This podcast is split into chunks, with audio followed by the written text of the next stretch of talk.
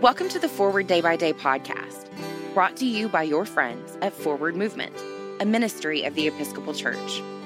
We're glad you're here and hope you'll share us with your friends.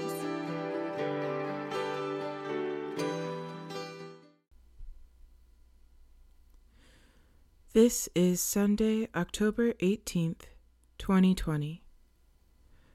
It is the 20th Sunday after Pentecost. Today's reading is from 1 Thessalonians chapter 1, verse 2.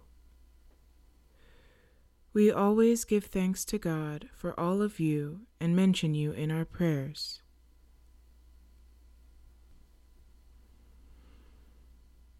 More than 20 years ago, our baby grandson was diagnosed with stage 4 neuroblastoma, a cancerous growth the size of a soda can in his 14 month old abdomen. In addition to medical treatment, we rallied the prayer troops in our church and around the world as my husband reached out to all the extended family he knew through his genealogy research. A monk friend sat in our grandson's hospital room for hours, silently praying. As I write this, our grandson is an active young adult with a job and a life.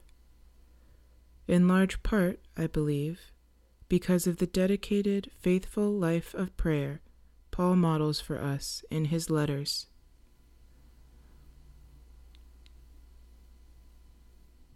Pray for the dioceses of New York and Amritsar of India. In today's moving forward, how do you model a life of prayer? How has prayer changed your life? My name is Nia McKenney, and it is my pleasure to read this month's Forward Day by Day Meditations, written by Shireen MacArthur. A morning resolve. Let us pray. I will try this day to live a simple, sincere, and serene life, repelling promptly every thought of discontent, anxiety, discouragement, impurity, and self seeking, cultivating cheerfulness, magnanimity, charity, and the habit of holy silence. Exercising economy in expenditure, generosity in giving, carefulness in conversation, diligence in appointed service, fidelity to every trust, and a childlike faith in God.